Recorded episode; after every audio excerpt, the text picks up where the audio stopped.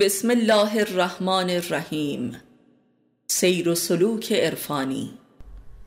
معلف استاد علی اکبر خانجانی.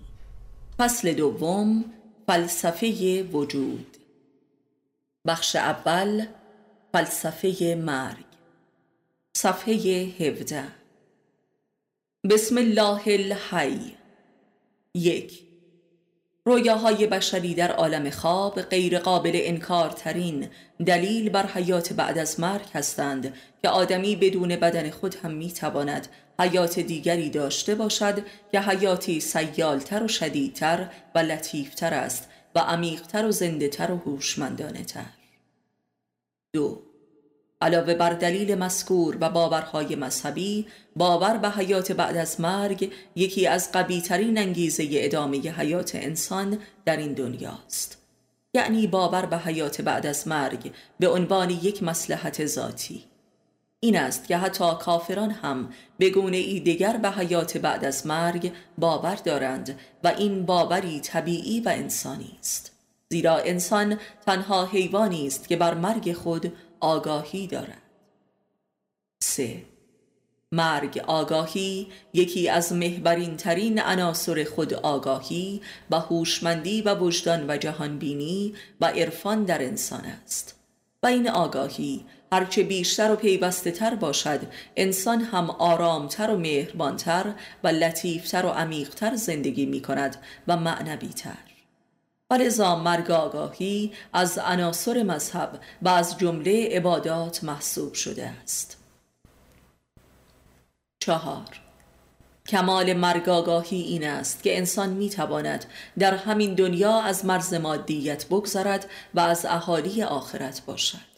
و این همان واقعه مرگ قبل از مرگ در حکمت علی علیه السلام است. پنج.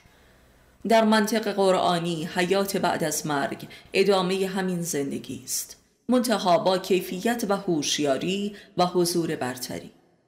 هر که در این دنیا در عذاب است در حیات آخرت عذاب عظیم تری دارد و هر که در این دنیا در رحمت خداست بعد از مرگ از رحمت برتری برخوردار است. و آنگاه گروهی بعد از مرگ با کمال حیرت می‌گویند که هرچه که اینجا هست در آن دنیا هم بود. قرآن. شش.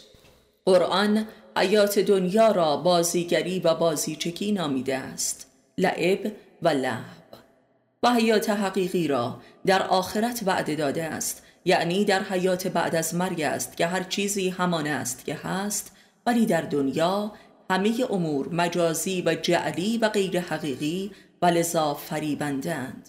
و لذا انسان خیر و شر این دنیا را نبایستی چندان جدی و ابدی پندارد تا به پرستش امور دنیوی مبتلا شود که اساس گمراهی و غفلت است.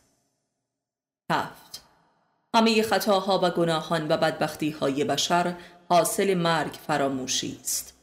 مرگ آگاهی اساس دین و فضیلت است. مرگ آگاهی مقدم بر خدا آگاهی و خدا باوری است. هشت. خواب یک مرگ خفیف و کوتاه مدت است. و لذا آدمی همواره با مرگ و به همراه آن امکان ادامه حیات دارد و خواب راحت اساس سلامتی و استمرار حیات روزانه است. پس مرگ اساس زندگی است و آدمی هر شب به مرگ سری می‌زند تا جان تازه کند و ادامه حیات دهد. به همین دلیل بیخوابی یا بدخوابی منشأ بسیاری از امراض است. نه. هر که می‌خواهد بداند در هر آن وضع حیات اخروی او بعد از مرگ چیست بهتر است سری به رویاهای خود در عالم خواب بزند و آنها را درک و باور کند و بر همین اساس به اصلاح زندگی خود بپردازد تا حیات اخروی او هم اصلاح شود. حیات دنیا به راستی مزرعه حیات آخرت است. حیات بعد از مرگ تماما از حیات دنیا ارث می‌برد. آخرت وارث دنیا و اصاره اعمال و نیات و جریان زندگی دنیوی ماست. ده. اکثر مردمان در خوابند و چون بمیرند بیدار می‌شوند. این سخن پیامبر اکرم صلی الله داله بر این حقیقت است که پرده ای بر چشم و گوش و دل و هوش ماست که ما را از حقایق هستی بیگانه کرده است. این پرده به میزان روی کرده ما به آخرت و مرگ آگاهی و معرفت نفس از میان می رود و در بیداری زندگی خواهیم کرد. یازده. همانطور که طبق قول قرآن نفس آدمی به هنگام خواب به سوی خداوند بالا می رود.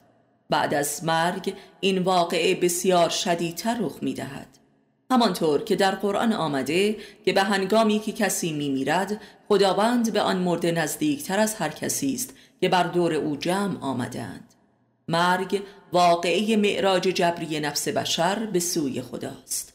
ولذا انسان قافل و کافر و تبهکار در این عروج و تقرب الله دچار عذاب شده و به دوزخ مبتلا می گردد همانطور که درباره روز قیامت و دیدار با خدا آمده که کافران خودشان را در دوزخ می اندازند تا با خدا روبرو نشوند. مرگ گریزی همان خدا گریزی و ابتلای به دوزخ است. دوازده. آنهایی که خوابهای بدی دارند بدان معناست که مرگی بد خواهند داشت. پس بهتر است که کاری کنند. سیزده. آنهایی که در خوابشان دچار احساس نابودی هستند و هیچ به یاد نمی آورند و هیچ رویایی ندارند بدان معناست که با مرگ هم بر ظلمت وارد شده و هیچ نمی بینند و اینان اهل زلالت و تاریکی هستند و مستاق کسانی می باشند که بعد از مرگ کور و کر برانگیخته می شوند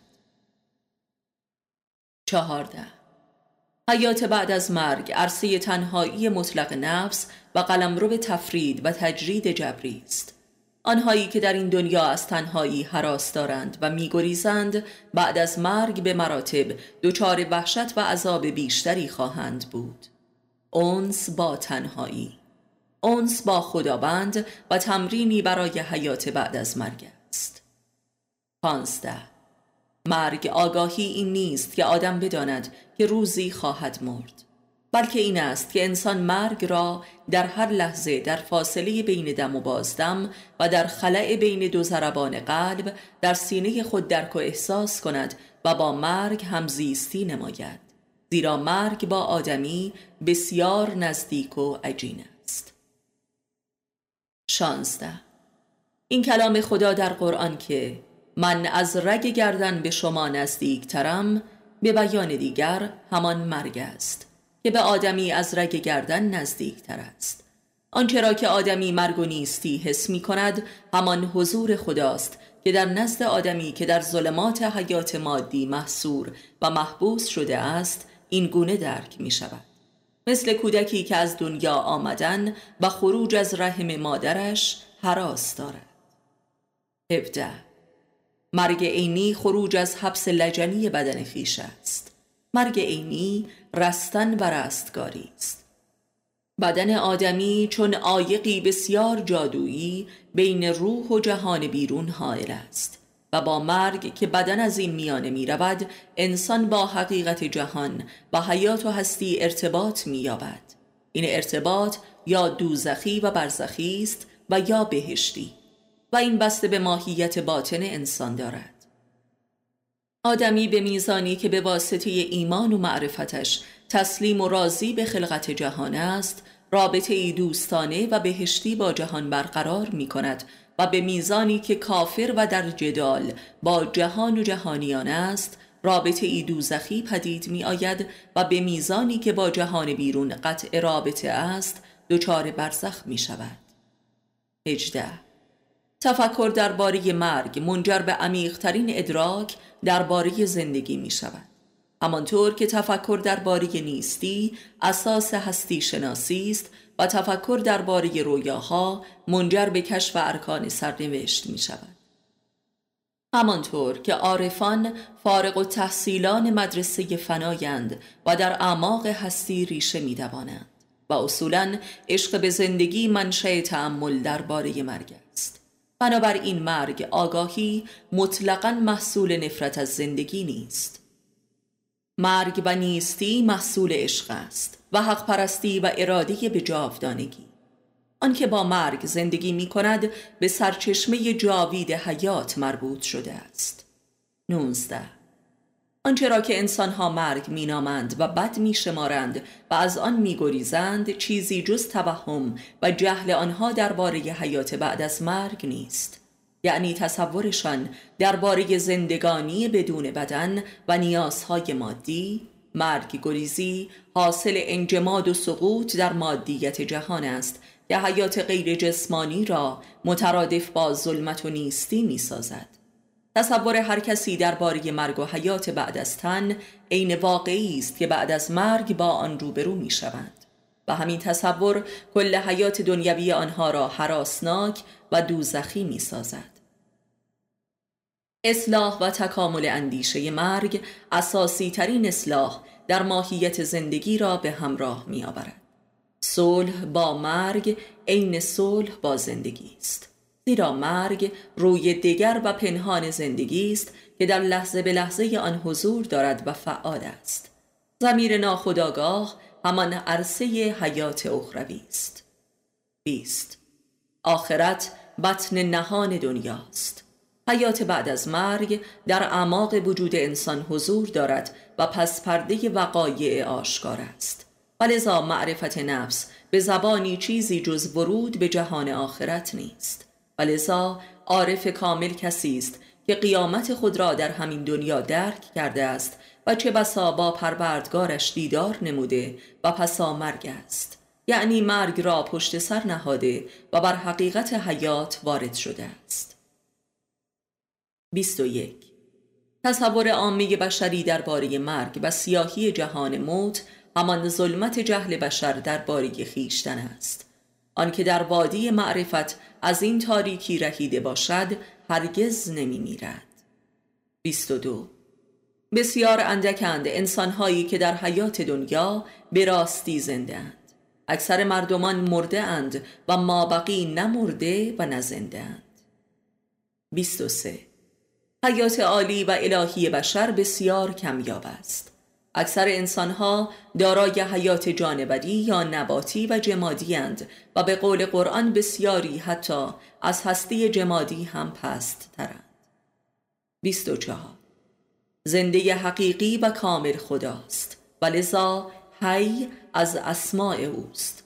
و لذا انسان به میزانی که او را در خیشتن درک می کند زنده می شود 25 زنده بودن چیزی جز شنیدن و دیدن و بوییدن و چشیدن و احساس کردن و دریافتن و تحریک و جابجایی نیست.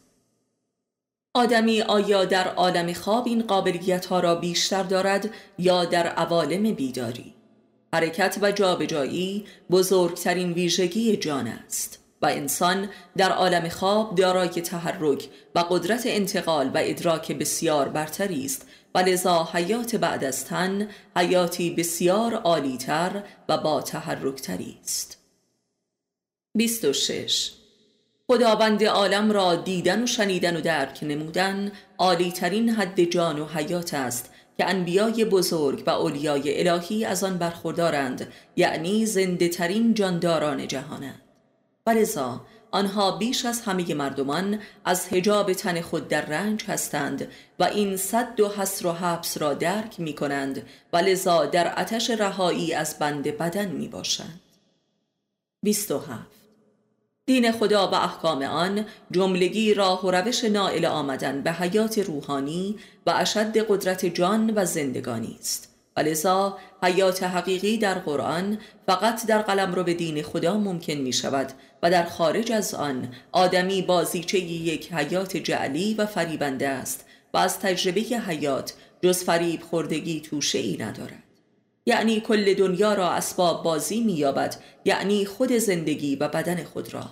و زندگی غیر دینی و غیر عرفانی یک بازی بسیار خطرناک است که جز عذاب و فریب حاصلی ندارد. 28 قلم رو به حیات حقیقی و اخروی باطن انسان است. و قلم رو به حیات مجازی و دنیوی هم جهان بیرونی است. و لذا اراده معرفت نفس همان راه حیات آخرت و وقایع حقیقی و جاوید است. و آدمی فقط به واسطه علم باطن است که بر حیات بیرونی هم علمی حقیقی مییابد تا به بازی و فریبش مبتلا نگردد. علم دنیا نیز در نزد مؤمنان حقیقی است و کافران با اینکه دنیا را میپرستند ولی درباره اش علمی ندارند الا علمی که به واسطه اش بازیچه می‌شوند و فریب می‌خورند. قرآن 29 عالم خواب و کلا قلمرو شب در بی به سوی آخرت و حیات حقیقی است. که به قول قرآن در شبها دل مؤمنان قول خداوند را شدیدتر درک می کند و لذا شب زندهداری مؤمنان و عارفان در واقع به معنای زیستن در حیات حقیقی و اخروی است. و لذا عرصه علوم حقیقی می باشد و این عین بیداری در خواب است که نفس انسان به سوی خداوند بالا می رود و لذا شب زندهداری عارفان عالی ترین عبادات است. سی. امید به نجات در حیات بعد از مرگ منشأ اصل و فعال و خلاق هر امیدی است. و زندگی را برای انسان عرصه خودفروشی و بندگی نمی سازد. همانطور که یک زندانی محکوم به حبس ابد که امیدی به نجات ندارد در زندان تن به هر حقارت و بدبختی و تبهکاری می دهد. سی و یک. کسی که حیات بعد از مرگ را به حساب زندگی نقد خود نمی آورد در زندگی به اسارتها تن می دهد و برده امیال خود می شود و بنده صاحبان قدرت می گردد و به نهایت فلاکت دچار می شود. سی و دو. ترس سرچشمه همه گناهان و حقارتها و بردگی هاست و ترس از مرگ ذات همه ترس هاست. بنابراین مرگ گریزی اساس همه بدبختی های بشر است. مرگ گریزی همان خدا گریزی است و اساس کفر می باشد سی و سه. آنچه که مرگ را در احساس بشر تا این حد هولناک می سازد پرستش اشیا می باشد و از آن شدیدتر تملک عاطفی عزیزان است که انسان را به مالکیت و اسارت دیگران می کشاند و این اسارت روح در کالبد موجودات دیگر است. حراس از مرگ حاصل این تسخیر و مالی است. یعنی آنگاه که جان از تن می رود نفس آدمی در قالب اشیا و آدمهای دیگر محبوس است و این است منشه عذابهای بعد از مرگ. یعنی نفس آدمها با همه نیازهایش در دنیا مانده بی آنکه تن در کار باشد تا بتواند نیازها را ارضا کند و این است دوزخ. این است مرگ ابدی. سی و چهار. دل کندن از عالم و آدمیان تنها راه نجات از حراس بی پایان مرگ است. سی و پنج. مرگی که می‌تواند موجب رستگاری و نجات ابدی باشد در عین حال می‌تواند موجب قحطی و عذابی ابدی باشد. مرگ هم می‌تواند حیات جاوید و بهشتی باشد و هم می‌تواند عرصه تجربه نابودی و قحطی ابدی باشد. و سر سفره در حال قحطی و قش نشسته ای بی آنکه دستی برای برداشتن و دهانی برای بلعیدن داشته باشی. این است مرگ کافران و دنیا پرستان که محبوس دنیا و اهلش هستند. سی و شش. مردن واقعه خود شدن است. یعنی وادی تفرید و تجرید و تنهایی است. حراس از مرگ همان حراس از تنها شدن و خود شدن است. حراس بیرون آمدن از دیگران و بازگشتن به خیشتن مردن همانا بازگشت به خیشتن است. و خوش به حال کسی که قبل از مرگ دست و دل از دیگران کشیده و به خانه وجود خیش بازگشته است. او مرگ را نجات و رستگاری مییابد. سی و هفت. هر که از مرگ می حراسد مرگش حراسناک و زندگانی بعد از مرگ نیز حراسناک تر است. سی و هشت. تنها توشه بهشتی حیات اخروی همانا اونس با خدا در تنهایی خیش است و بینیازی از غیر. سی و نو مرگ سراغاز زندگانی من بیتن است. چهل. من هر کسی که نفس هم خوانده می شود برایند و مخلوق همزیستی بین تن و روح است.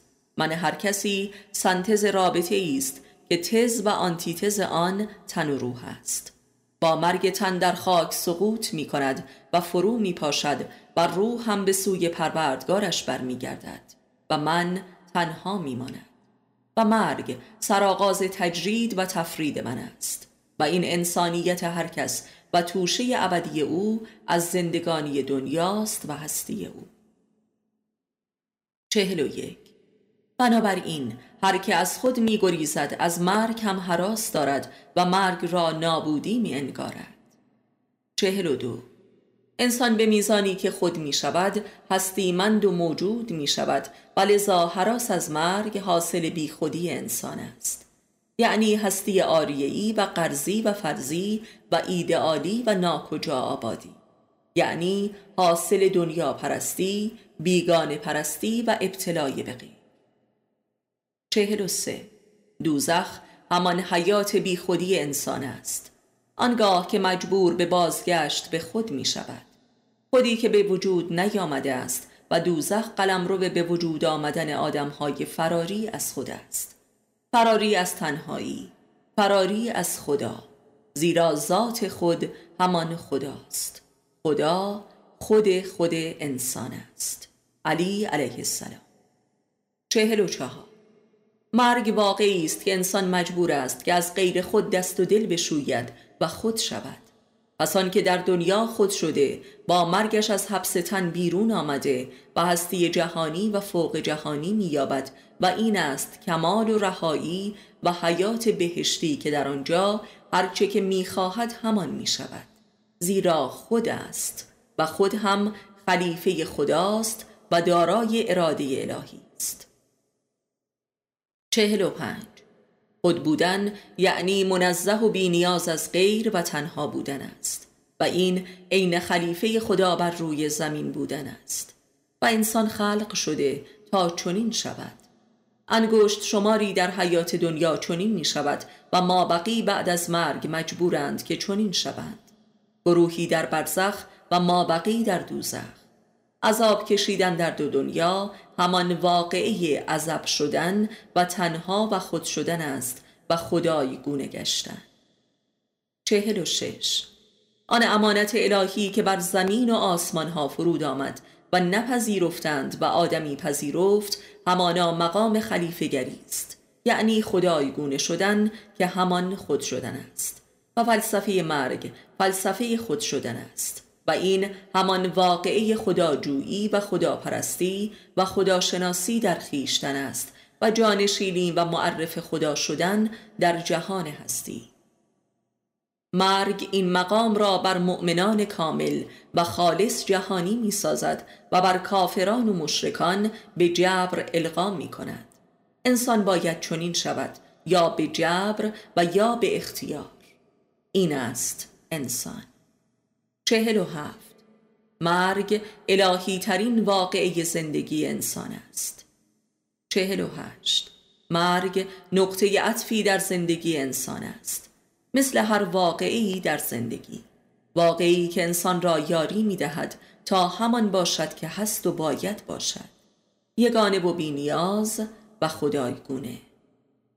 چهل و نو مرگ مقدسترین واقعی زندگی انسان است. و لذا بدترین آدم ها هم به هنگام مرگ مقدس می شوند و مراسم مردن و تشییع جنازه هر کسی قدسی ترین مراسم زندگی اوست که همه آن را پاس می دارند حتی دشمنان. پنجاه.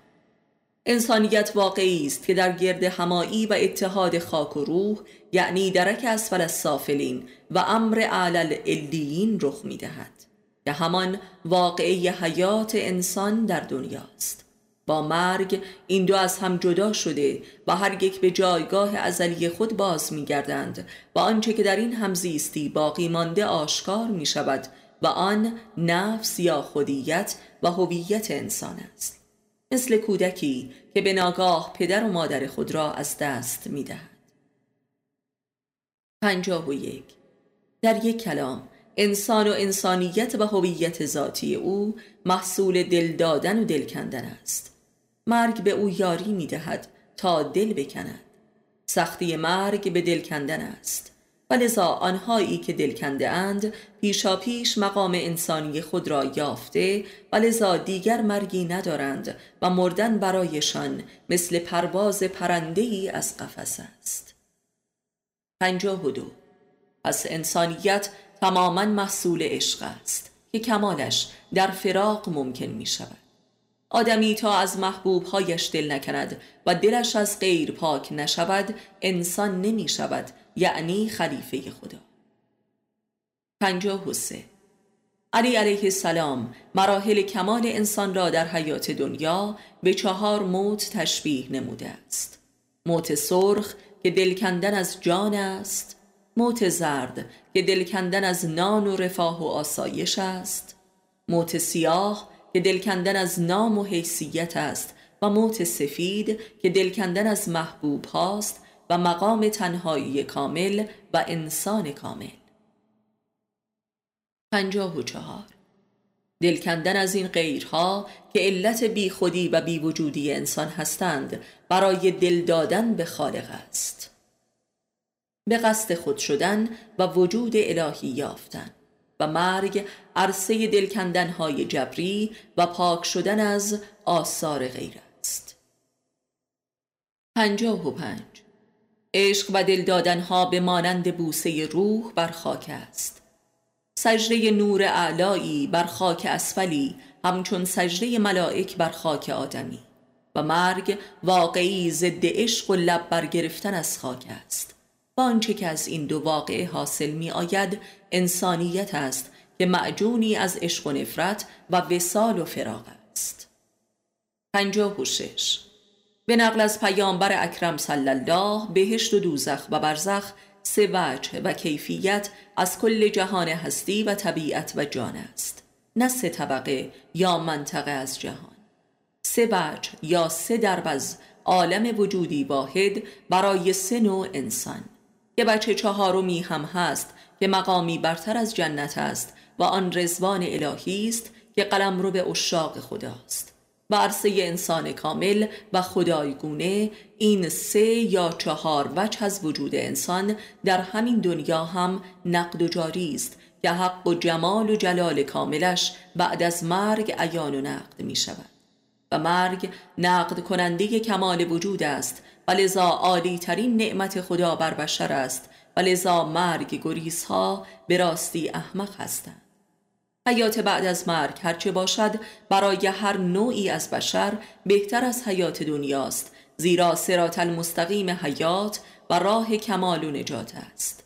زیرا آنچه را که آدمی در صد سال حیات دنیا مییابد بعد از مرگ به آنی دریافت می کند زیرا حیات بعد از مرگ حیاتی ورای زمانیت است که این امر در قرآن هم مذکور است.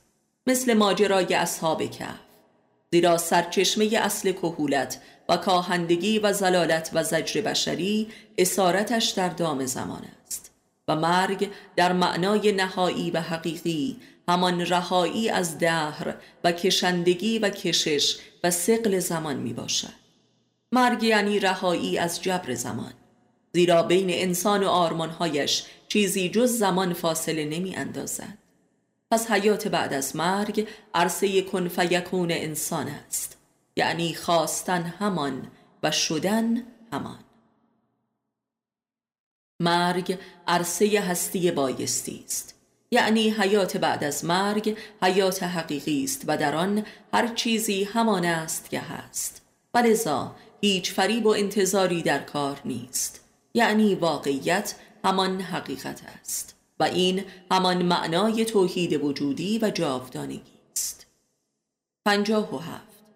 معرفت درباره مرگ و حیات بعد از تن مفیدترین معارف بشری در حیات دنیاست بهترین فواید در حیات دنیا مقام خوشبختی است که همان رضایت است و هیچ فهم و باوری به اندازه مرگ آگاهی موجب سعادت انسان در دنیا نمی شود و از عذابهایش نمی کاهد. وقتی باور و یاد مرگ اینقدر مفید است پس خود مرگ چه فایده کبیری دارد مرگ را دوست بداریم همانطور که بهشت را پنجاه و هشت فایده کامل و خالص و بهشتی هر چیزی در دل کندن از آن حاصل می آید و مرگ عرصه دل کندن اجباری است. از بزرگترین نعمت و لطف خدا بر بشر است مخصوصا درباره دل کندن از عزیزان. پنجاه و وقتی عزیزی را از دست می دهیم به تدریج همه کدورت های ما نسبت به او هم از دست و دل می رود و جز دوستی باقی نمی ماند. پس مرگ بزرگترین حامی محبت ناب و نابود کننده بغض و ادابت هاست تا آنجا که بعد از مرگ دشمنان خود هم به تدریج کینمان از بین می رود و چه بسا دوستی پدید می آید. پس مرگ پادایشگاه محبت نیز می باشد. ترس از مرگ احمقانه ترین ترس ها و بلکه منشه همه حماقت هاست. شست مرگ واقعی برخواستن از میان تن و روح است. برخواستن از میان ظاهر و باطن و جمال و کمال است تا یگانگی حاصل آید و فراغ از میان برود. پس که در حیات دنیا از این میان برمیخیزد و خروج می کند تن و روحش یگانه شده و جمال توحید می گردد و تجلی حق و این موت قبل از موت است. شست و یک. وجود آدمی در حیات دنیا چیزی جز رنج نیست. که ره همان روح است نون هم نفس است و جیم از جسم یا جسد است.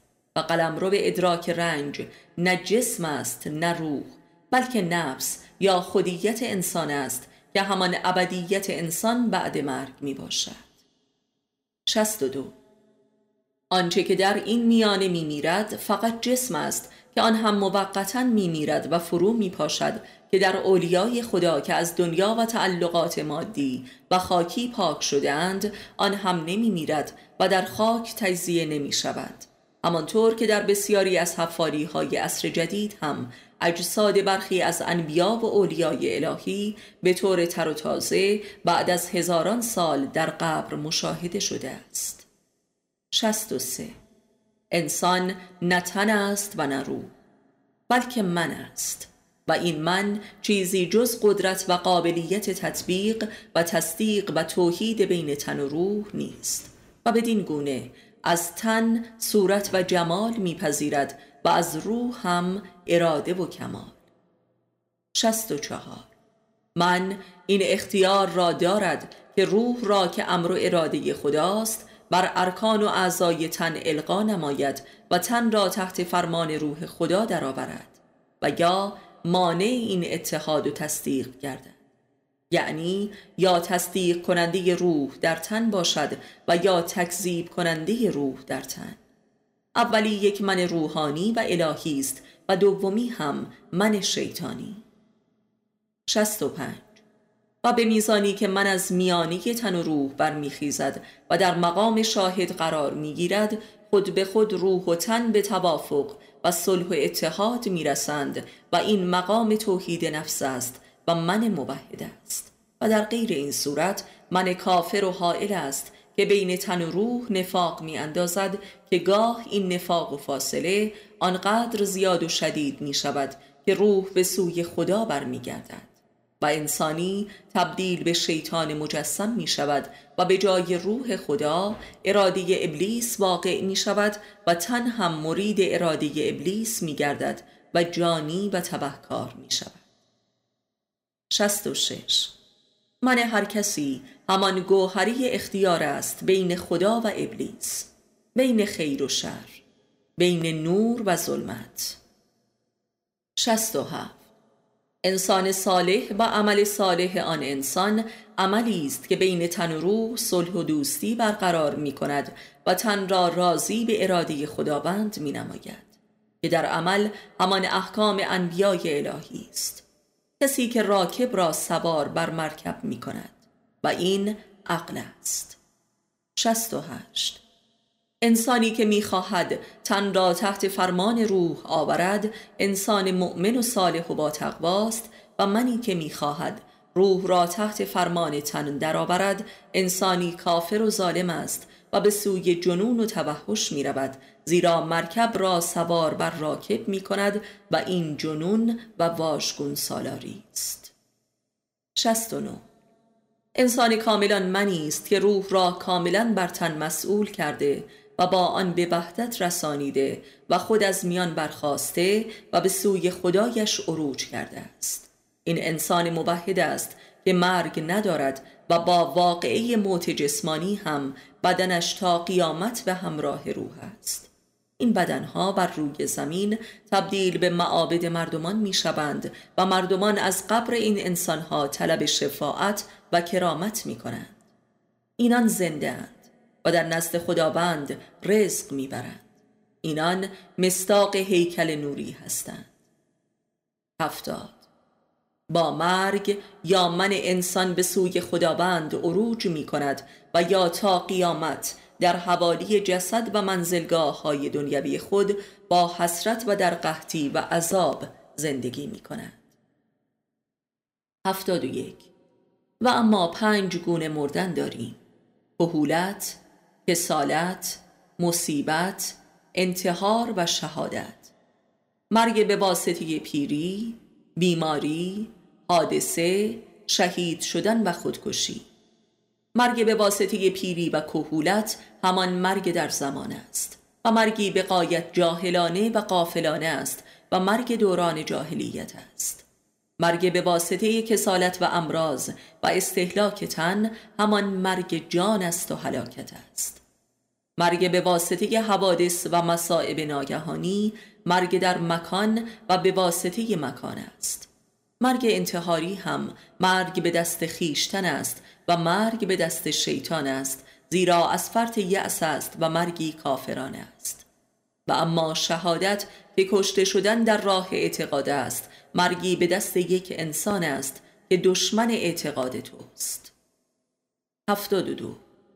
و اما شهادت فقط یکی از صبرش کشته شدن به دست دشمنان اعتقادی است. انسان که در مقام شاهد قرار گرفته یعنی از میانه تن و روح برخواسته و تن و روحش به وحدت رسیده است انسانی شاهد است و هرگاه که به هر روشی بمیرد شهید است. همانطور که پیامبر اسلام عاشقی را که در قلمرو اسمت و فراق باشد هرگاه که بمیرد شهید نامیده است. از این منظر همه انبیا و اولیای الهی در مقام شاهد و شهیدند. و تو را در مقام شاهد قرار داده ایم. قرآن.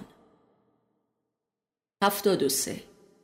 واضح است که هر انسانی که ایده و اعتقادی را شعار دهد و در حال شعار دادن کشته شود لزوما شهید نیست زیرا بسیاری از انسانها اعتقادات بزرگی را ملعبه و حربه سلطه و قدرت پرستی و انتقام جویی قرار می دهند و نمی توان اینها را مجاهدین راه اعتقاد دانست و کشته شدن آنها هم طبعا شهادت تلقی نمی شود.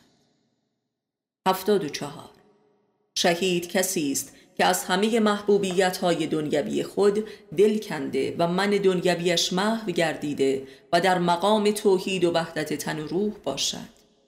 عاشقان وادی اسمت و فراغ و صبر که از محبوب خود برای رعایت اسمت و عدالت دور شده باشند و به مقام تنهایی رسیده باشند شهیدند.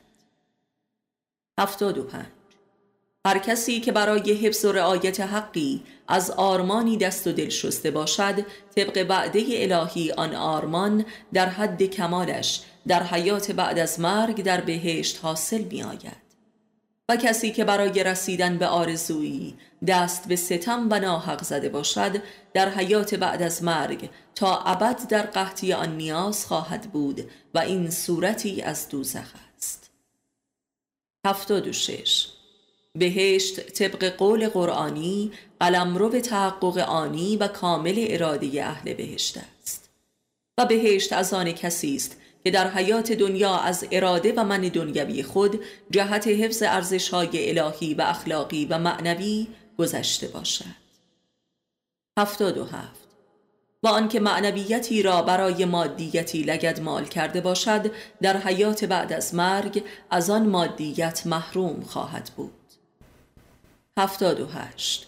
بهشت همان قلم رو به تحقق و جبران از خودگذشتگی هاست.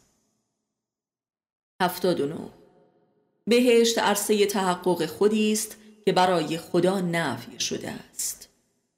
80 آن خودی که از میانه تن و روح برمیخیزد بهشتی است و بهشت قلم رو به تحقق آن خود است. 81 دوزخ قلم رو به ابطال و قحطی آن خودی است که بر علیه اراده خدا یا روح تقیان کرده است و بین تن و روح نفاق انداخته است. دوزخ همان خلع و نفاق و سراب است. 82 اساسی ترین نیازهای حیاتی انسان عبارتند از سلامت، آسایش، صلح و رزق راحت و نیکو معمنی آرام و همسر و یاری پاک و موافق و زیبا.